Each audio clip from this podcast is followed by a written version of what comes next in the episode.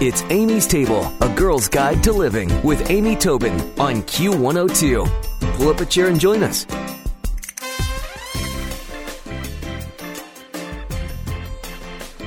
Laura Shapiro was a columnist at the Real paper in Boston before beginning a 16 year run at Newsweek, where she covered food, women's issues, and the arts, and won several journalism awards. Since then, she's been writing and speaking widely on culinary history, and her field of expertise, according to Laura, is basically women and jello and it hasn't changed much over the years, though she likes to think her analysis has deepened. Her books include Perfection Salad, Something from the Oven, Julia Child, and most recently, What She Ate. Six remarkable women and the food that tells their stories. And Laura's joining me today on Amy's Table. Laura, welcome. I'm so happy to talk to you today. Thank you. It's very nice to be here. You know, I loved this book. And I, I wish I could say that I could read every book that came on the show or came across my desk, but I obviously can't. But this one I read audibly. I listened to Audible cover to cover, and I'm going back through it the second time because I'm lucky enough to be interviewing you at a program here in Cincinnati uh, later this spring.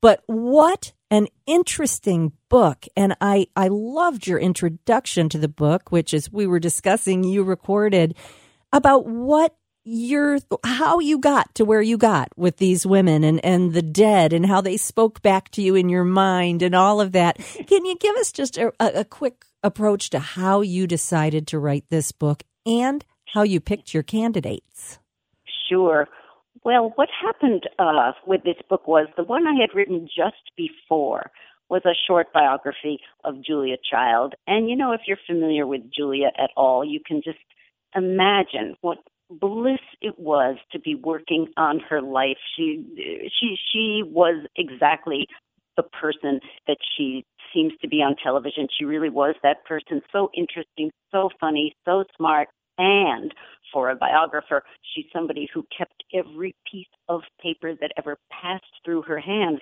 Wow. So there was a ton of material. So I loved working on that book. And when I had finished it, I thought, I want to write another book about Julia Child. Well, they don't let you do that. And I started I started thinking about other women.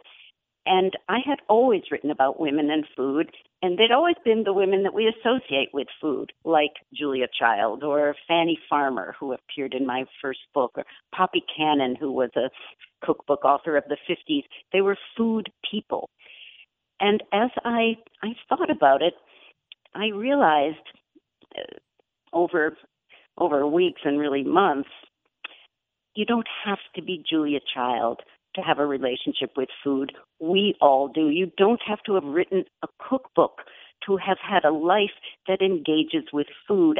In fact, I realized you don't even have to care what you ate. You can forget about the meal the minute you stand up from the table. You still have a relationship with food. It's the oldest relationship we have. It's the one that starts the minute we're born and it lasts until we die.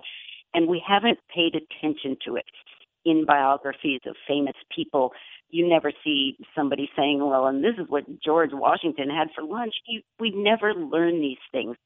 And I think that your relationship with food tells you everything. I think what we eat tells us everything about who we are and and of course it's not just what's on the plate, it's how it got to the plate. Did somebody else cook it or did we cook it? Is there somebody sitting across from us at the table and how does that make the food taste? Do we wish it were somebody else? Did we spend too much on this meal? Did we think maybe we should have spent more? Where did we shop? Will we ever go back there again? What kind of a recipe was it? Why did the recipe appeal to us?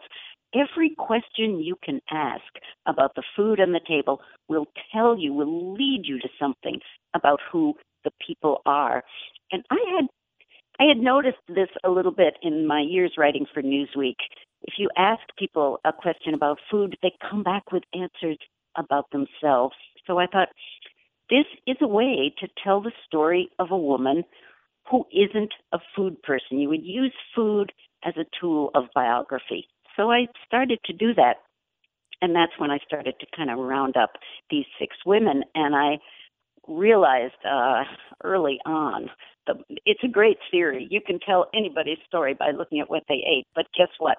If they are not food people, you're going to have a really hard time finding out what they ate. the, the food people leave cookbooks and grocery lists and things you can study, but uh, if somebody you know didn't cook or had no interest in it, how on earth are you going to find out anything? So that was a a limiting factor for these women. They were all well-known people in their time and place, which meant that they may have written a diary. Somebody saved their letters. There's correspondence. There might be other biographies. There were people uh, in their circle who wrote biographies and letters and maybe mentioned them. So if you look at the life and then at the lives and the time around them, you can pull out the food. You can sort of make a breadcrumb trail hmm. uh, through their lives, but uh, but that was a a big factor in choosing these people. There were people I couldn't do because I just couldn't find the material, but but I ultimately I did I did round them up. Another factor, and this is more kind of idiosyncratic with me. I um I only wanted dead people.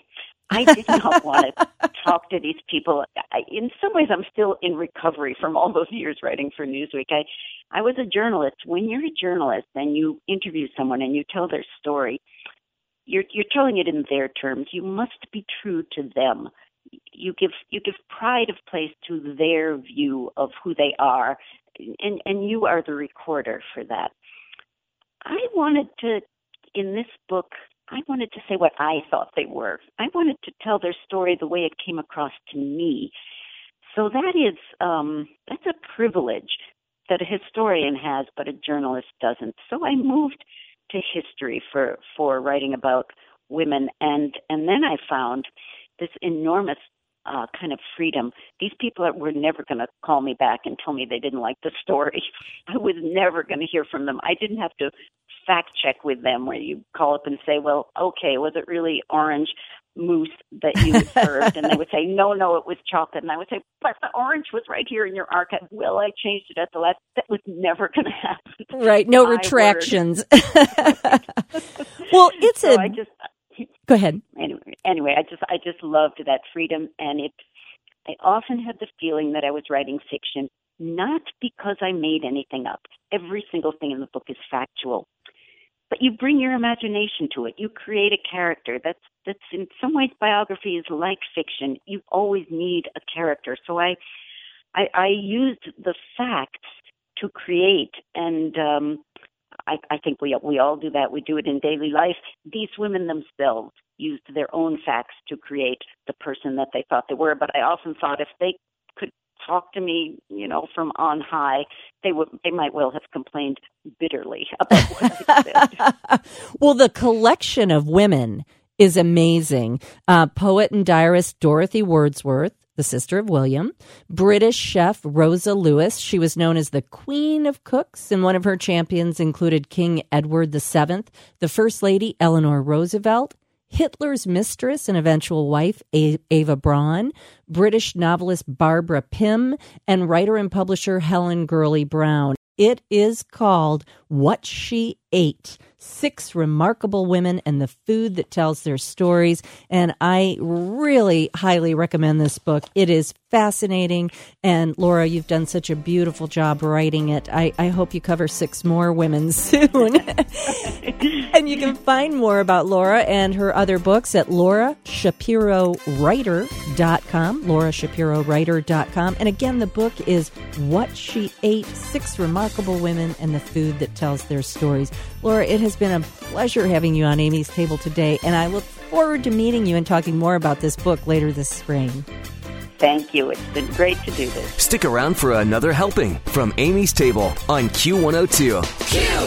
It's Amy's Table with Amy Tobin. Yeah. Q102.